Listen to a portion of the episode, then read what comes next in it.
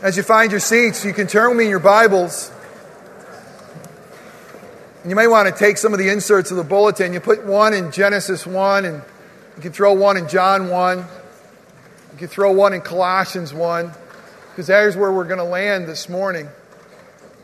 As we look at the second part of this sermon series, as far as the curse is found, we look to Jesus, Lord of creation, Lord of recreation.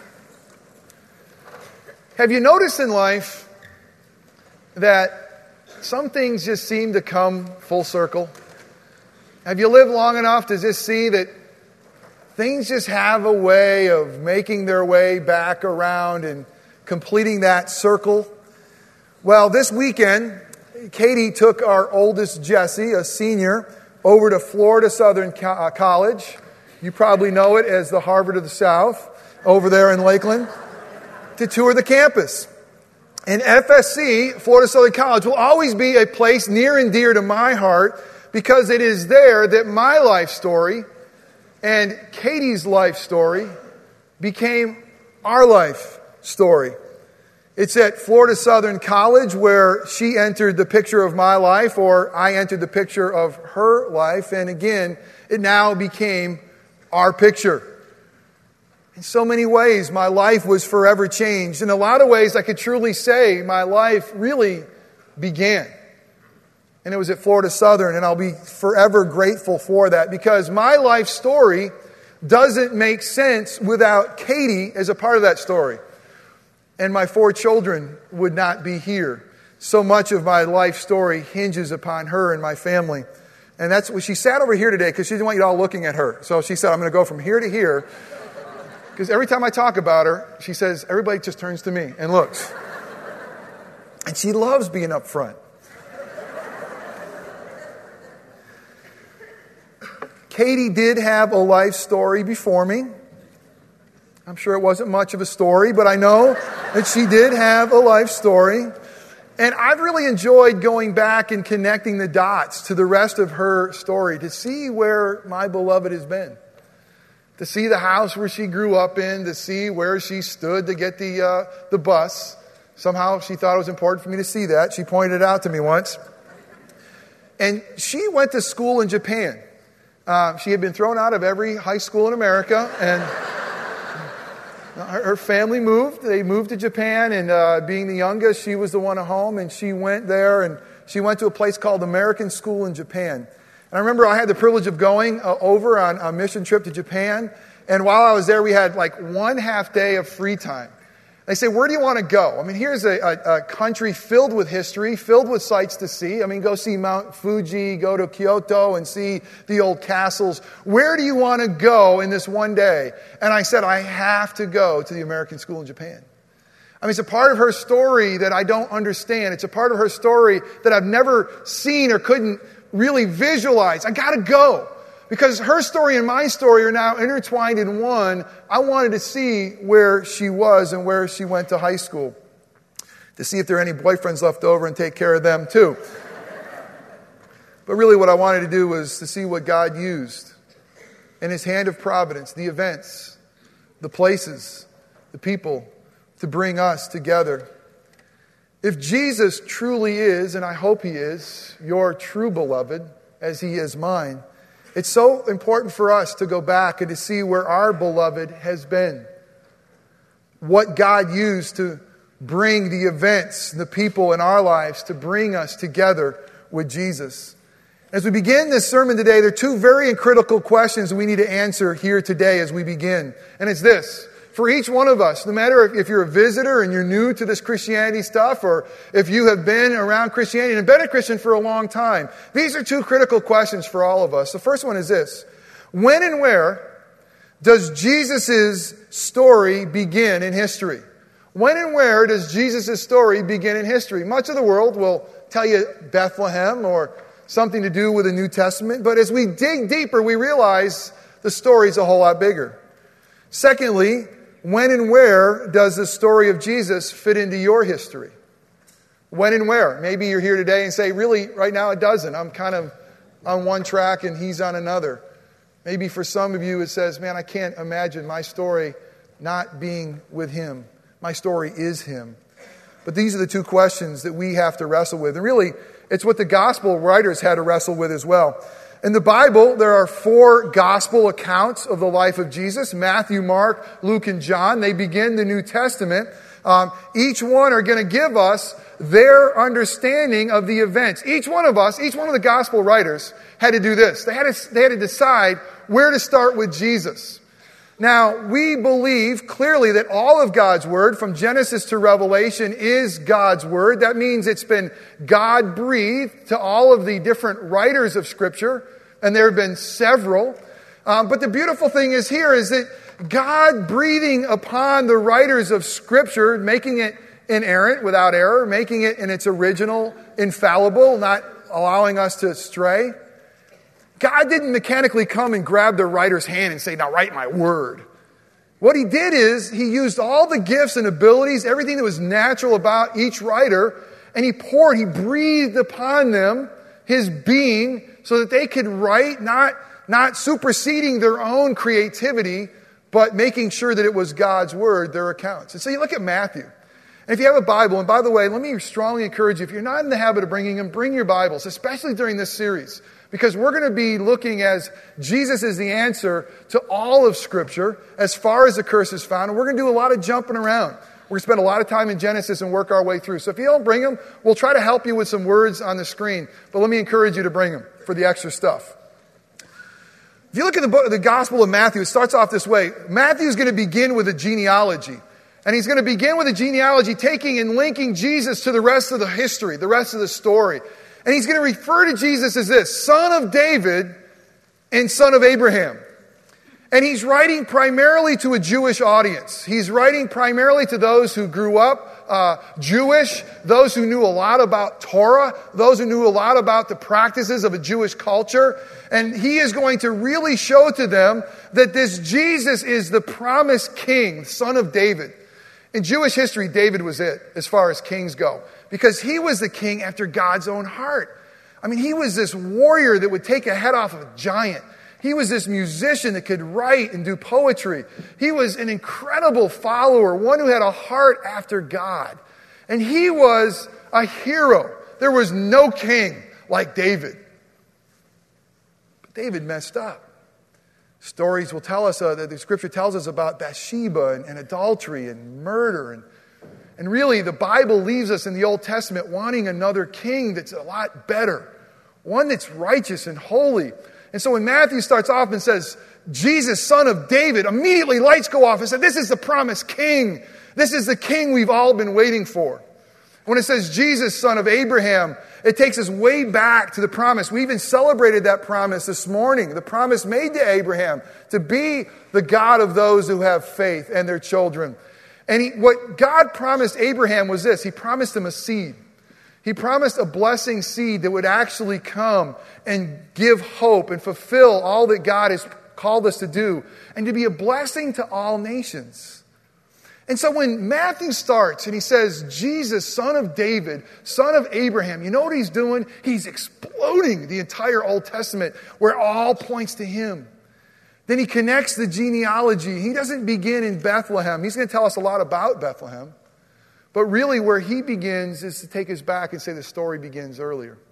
Then you get to Mark, flip to Mark, and you see in Mark 1, Mark's going to begin with Isaiah.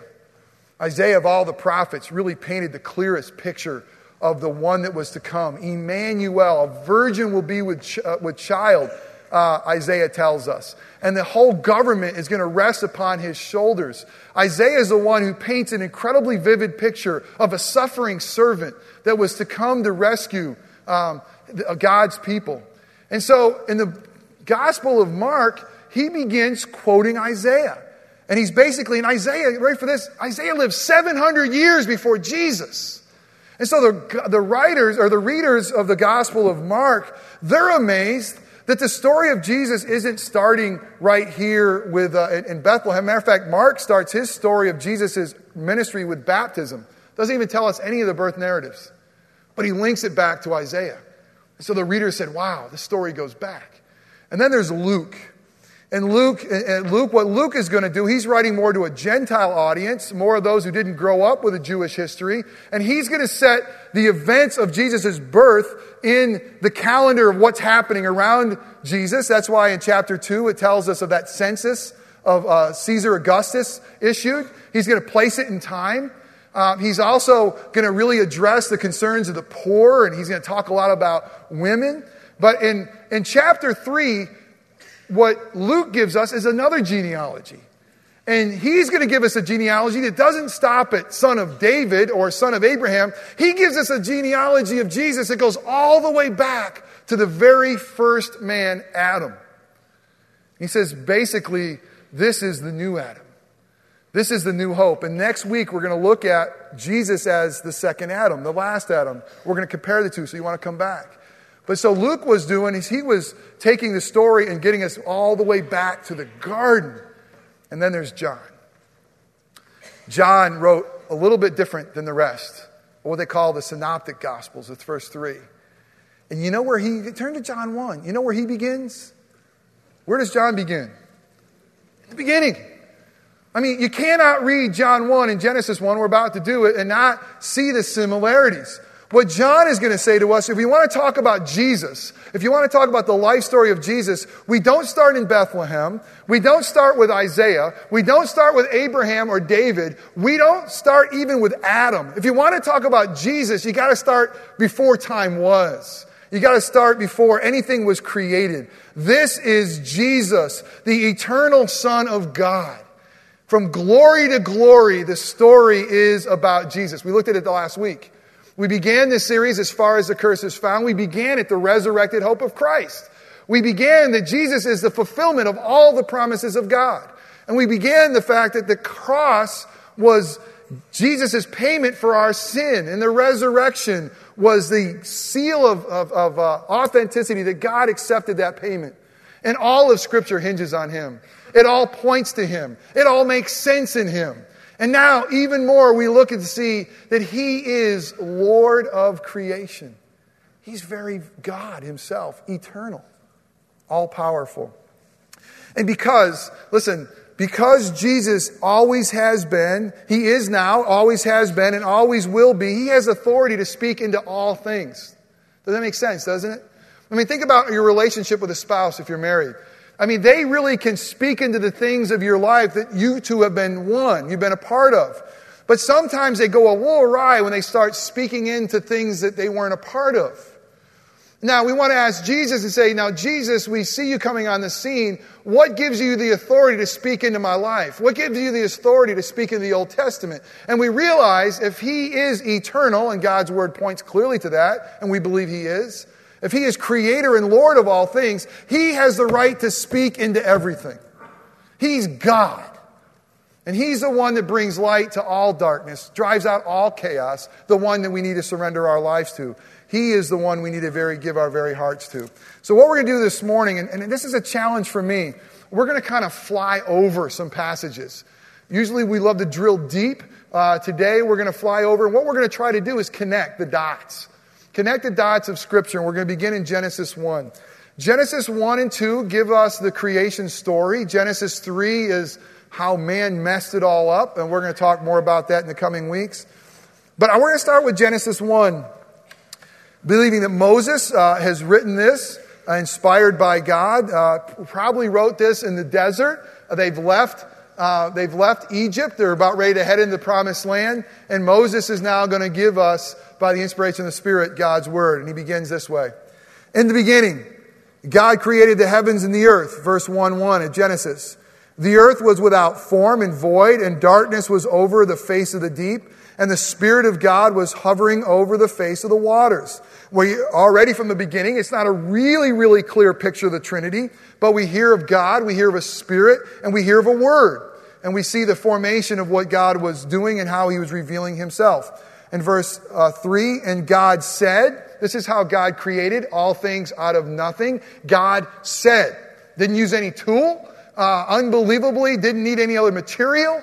God speaks. That's all that he needs to do. God said, let there be light, and there was light. And God saw the light was good. God is not only the creator of all things, God is the one, this is important, who is able to label what is good and what is not. God is the ultimate judge. Creator tells us, he looks at creation, said, This is good, beginning with light. He separated the light from the darkness. God called the light day, and the darkness he called night. And there was evening and there was morning the first day. And if you look through the entire chapter of one, you'll see, and God said, and God said, and God said, and God said, and God said, and that is how God created all things. The culmination of his creation is found at the end of chapter 1, where he made you and me, he made man and woman in his own image to reflect who he is. And we were given a very special job as we are reflecting who he is to rule and reign for him, to advance Eden, paradise, everywhere we go. Okay, let's take our, our Bibles. Let's flip over to John 1. Uh, now we have John's Gospel. Uh, John again, is going to start from the beginning. And he says this He's going to give us a little bit more clarity. God's word is redemptive history. What this means is God is going to give us the history of how he saved the world, how he saved his own. It's going to have some very narrow lenses. He's not going to talk about all of world history. If you're here with a history degree, there are some people who will say, well, the Bible's not really history. It only deals with such a small slice of history. And we would say, you're right. It does deal with a small slice of history. But it's redemptive history. It's how God has saved his people by sending his son. And how that affects all of history and all of life. Well, John, we also see God's word as progressive, uh, progressive redemption or progressive in a way that it, it is unfolding of God's word. We get more of the story as the story goes on. Does that make sense? And we need the whole story for it to make sense. Is there a lot of stuff? Y'all with me? Okay. John 1. John is going to go take us back and he's going to connect. You can certainly hear Moses in this, this as well. It says this, John 1 1. In the beginning was the Word. And the Word was with God, and the Word was God. Very clearly saying, in the beginning was this Word. Uh, this Word is eternal. This Word was with God, and this Word was very God. He was in the beginning with God. All things were made through Him, and without Him was not anything made that was made. In Him was life, and the life was the light of men. The light shines in the darkness, and the darkness has not understood it or has not overcome it. There's a battle between light and darkness. In verse 14, very important. And this, this word, this eternal God, this word became flesh and dwelt among us. And we have seen his glory glory as the only Son from the Father, full of grace and truth. So the Word became flesh. Now, unbelievable, the Word spoken created all things. The Word became flesh comes to recreate all things. More about that in a minute. And who is this Word made uh, flesh? His name is? When in doubt, pastor asks you that, you always say it. You know, no matter what, you can't go wrong with that. So let's try one more time. The Word made flesh was, is, and always will be? Very good. Okay, now he turned to Colossians, uh, a letter that Paul has written, Colossians 1. And Paul is going to give us a little bit more light on the story here. And he says this about Christ For he, Jesus, is the image of the invisible God. He is exactly representing God. He's it. He's the literal copy. As the, the writer of Hebrews 1 will tell us that he is God's son, very God, uh, completely man. All right, he is the image of the invisible God, the firstborn over all creation. Now, the firstborn could be confusing here. It could sound like he was a created being like you and me. That's not true. He's eternal. The firstborn of creation means he's the first above. It's preeminence. He is over all of creation because he is Lord of creation. He is not a part of creation as a created being. He is the creator of creation. Does that make sense? So let's make sure we understand that. Very important. For by him all things were created. By Jesus, Paul clearly tells us, inspired by the Holy Spirit, that all things were created in heaven and on earth, visible and invisible whether thrones or dominions or rulers or authority, all things were created through him. Let's, listen to the, uh, the uh, prepositions here. All things were created through him and for him. It's already said that all things were created by him. So this is saying creation is by Jesus, it is through Jesus, and creation, and you are a part of that, is for Jesus. All things were created through him and for him. And he is before all things, he is above them, he is preeminent over those things. And in him all things hold together. So not only is he creator, he is sustainer. Jesus, the one, God's own Son, creator of all things, sustainer of all things, all things held together through him and for him. As he is the head of the body, the church, I love the church, the preeminence of God's family. The church is here. He is the beginning, the firstborn from the dead. This is talking about the resurrection. That in everything he might be preeminent, he might be number one. For in him all the fullness of God was pleased to dwell. Very important verse right here. In Jesus, one who be, did become flesh, fully man, all the fullness of God, fully God, was pleased to dwell. Mystery there. We can't unpack all of it today, but clearly teaches us that Jesus, the eternal Word, became flesh, continues to be flesh, and forever will be both fully God and fully man. For in him all the, the, the, fullness of God was pleased to dwell. And listen to this. And through him, in verse 20, uh, to reconcile to himself mankind. Does it say mankind? To reconcile to himself the church. Does it say the church? To reconcile to himself what? All things, whether on earth or in heaven, making peace by the blood of his cross. Wow. Let us pray together. Father, we do ask that the words of my mouth and the meditation of my heart will be acceptable in your sight, O Lord, my rock and my redeemer. We pray this in Christ's powerful name. Amen. First question you'll see in your outline, if you want to follow along in your bulletin, is this Where and when does Jesus fit into the picture? Where and when? Very, very important. And as we see clearly throughout God's Word, clearly through the gospel accounts, that Jesus is Lord of creation. That Jesus is the Word of God, and as Paul tells us in Colossians 1, that He created all things by Him, through Him, for Him. Jesus is Lord of creation. The Genesis 1 story of creation, 1 and 2, the John 1 story, the Colossians story, all point to Jesus. And we may want to ask the question, a very important question, why did he create all things? Some of us may say, well, he needed us. Wrong answer. He was bored. Wrong answer. In eternity, God the Father, God the Son, and God the Holy Spirit had perfect community, perfect happiness. Everything they could ever want or have, they found in a oneness relationship with a triune God being one true living God. But God decided to create all things. Why? This is very, very important. For His glory. God created heavens and earth so that he can display his worth, his majesty, his beauty, his glory, his power. That is why he created everything. It's to display, it's like a trophy case. God has created all things to display the majesty, the beauty. Have you seen it? Have you ever seen those mountains or the sea or one another, the beauty in one another, and just be amazed of God's glory? Well, he created all things for his glory, but he also did something else that's very, very important we see in Genesis 1 and 2 we can't miss. It's this He put all things in order. He didn't just speak and they kind of came about and it was all hodgepodge.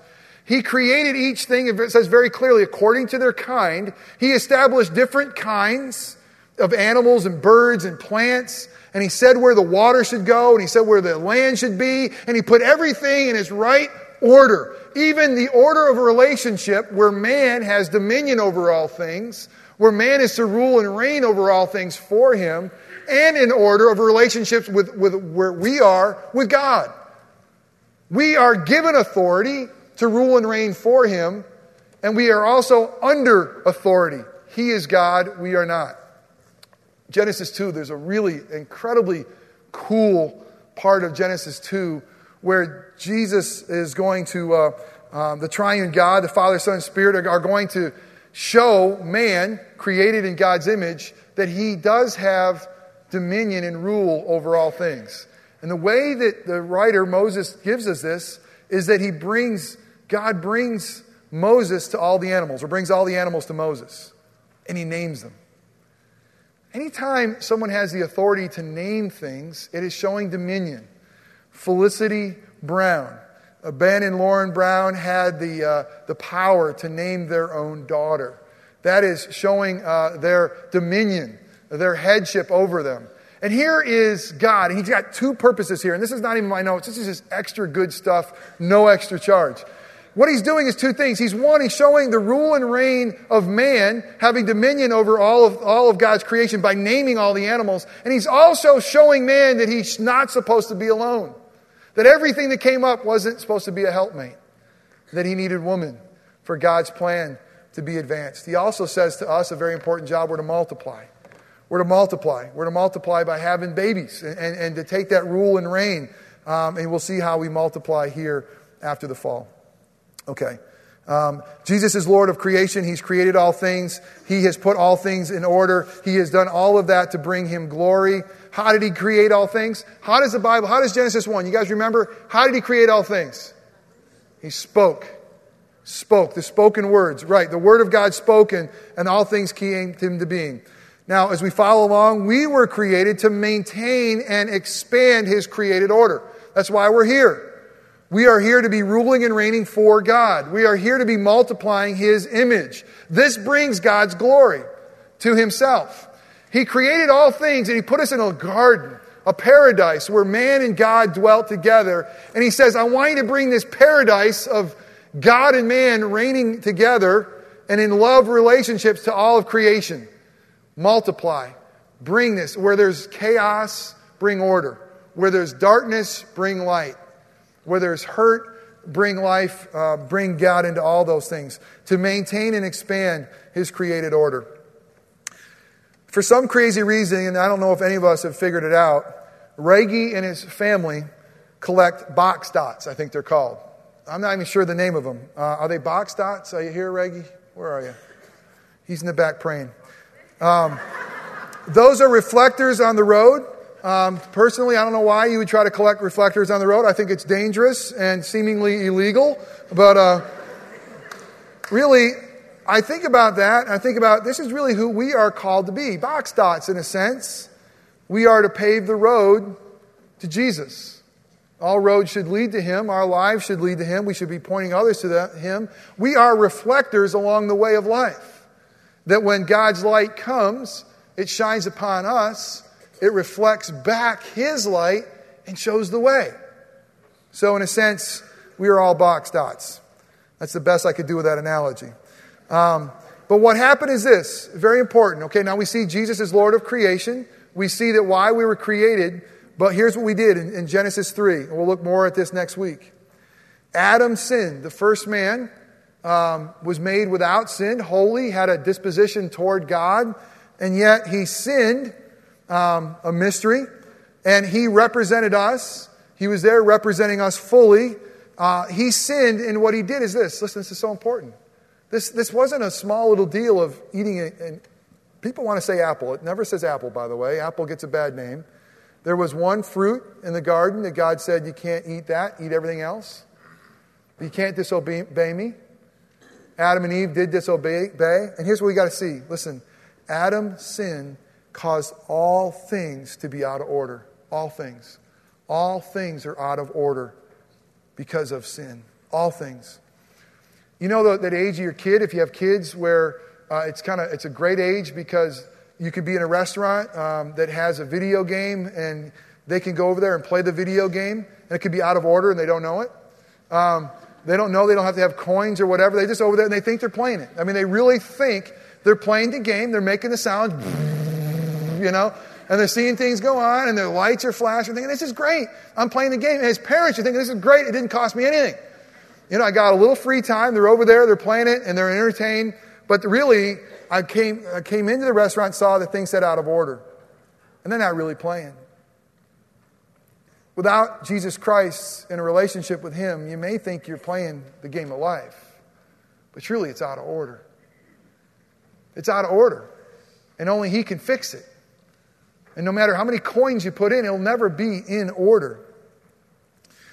Well, Jesus is not only Lord of creation, he's also Lord of recreation. Colossians 1 19 and 20 say this about him uh, For in him the fullness of God was pleased to dwell, and through him and through Jesus to reconcile to himself all things. All things, because everything, I mean, the creation has been cursed, the ground has been cursed. The cosmos are out of order because of our sin. Everything has been affected. And he came to put all things in order, whether on earth or in heaven, making peace by the blood of his cross. Jesus has come to fix all things that are out of order, primarily you and me. Because we were born in sin, we were born out of order, we were born without hope, and nothing could fix except for what Jesus has done. How did he, rec- how did he recreate all things? Well, he created all things through the word spoken. He recre- recreated all things, made all things new through the word of God becoming flesh and dwelling among us. What an incredible privilege that God would have such an incredible love for, what, for us. Why did he become flesh? To recreate all things. Why? Why would God love us so much? That's the answer it's love. God so loved the world, even though it was out of order. God so loved the world that he would send his one and only Son. God demonstrated that love, that while we're sinners, Christ came to die. Jesus is Lord of creation. Jesus is Lord of recreation. And what incredible love that he has for us. You see, all things were broken and there was a promise given in the Old Testament that there was a prophet to come that would speak even better than Moses. Moses was disqualified from the promised land. That there was a king to come that would be better than David. David was an adulterer and a murderer. That there'd be a, a priest that would come that was greater than Aaron. Aaron was a sinner. He had to offer sacrifices for his own son. And all those are met in the life, death, and resurrection of Jesus the recreator of all things. And now we are recreated in Christ to reconcile all things to God. If you have your Bibles, turn with me to 2 Corinthians chapter 5. 2 Corinthians 5, we, we, I find, we find ourselves here a lot. It's one of my favorite passages. 2 Corinthians 5, verse 17 says this Therefore, if anyone is in Christ, if, we, if you and I have given our life to Jesus, we are a new creation. The old has passed away. Behold, the new has come. All this is from God, for through Christ reconciled us to himself and gave us the ministry of reconciliation. Jesus has reconciled us to the Father. Do I hear an amen? And he has given us a ministry of reconciliation. That is, in himself, in Jesus, not counting their sins or trespasses against them, and entrusting to us the message of reconciliation. Therefore, we are ambassadors for Christ. God is making his appeal through us. We implore you on behalf of Christ, be reconciled to God. We are recreated as to do that which we were originally created to do, and that is to bring God glory. We are recreated in Christ to subdue the earth under the reign and rule of Christ. We have been given a ministry of reconciliation. We are to multiply image bearers in the earth again. We do this through birth and we do this through rebirth. We do this by telling our friends and neighbors, you need Jesus. He came to save you. He came to give you life and life abundantly. Your life was like my life, out of order. All of creation is out of order. Therefore, we must be missional people. We're on mission, we're on task. We must be active in making all things new. Now, there's some Christians who take this environmental stuff a little bit too far. And maybe that becomes their primary influence.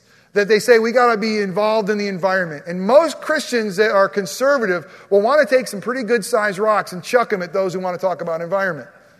And say they're liberal, they're wax. They don't really understand. It's all about saving souls. Yes, it's primarily all about saving souls, but not only. All of creation groans for reconciliation. Read Romans 8. We are here as stewards of all of God's creation. The environment matters to us because He said it's good. And what He says it's good, we believe it's good. And until he comes again and gives us a new heaven and new earth, that's important for us too. Listen, wherever you work, whatever you do, we are called to reconcile all things to God.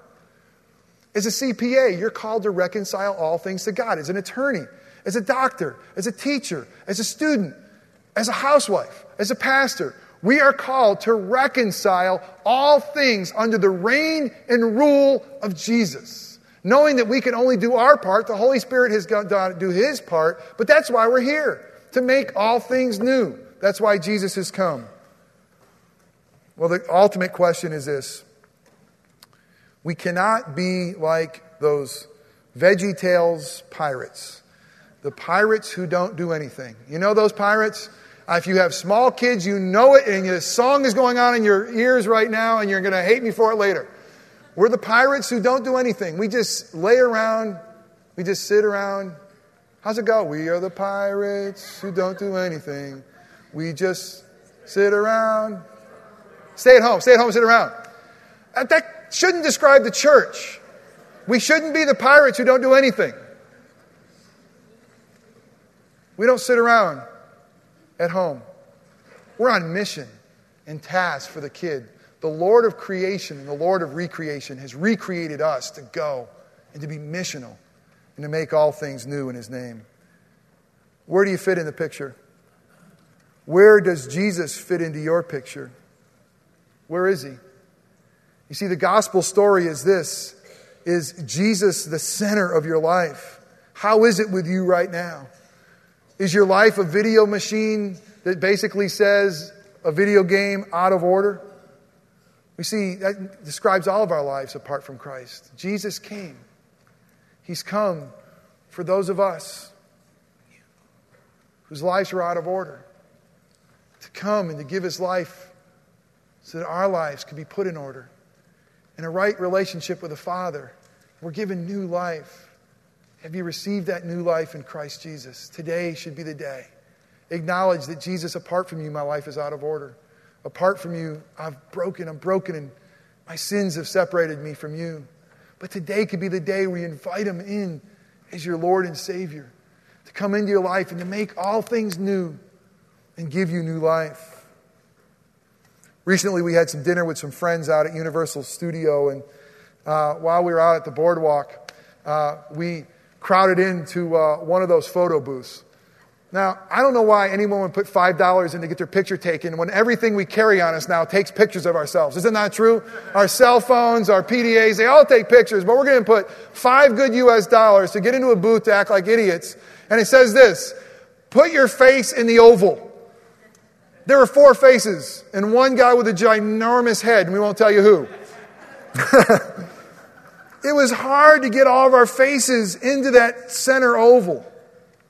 And really, the picture turned out funny. I was going to show you, but I'd be too embarrassed. And the people who are here would really be embarrassed. The question is this Is Jesus in the center of your picture? Are you trying to crowd your image in there and other things?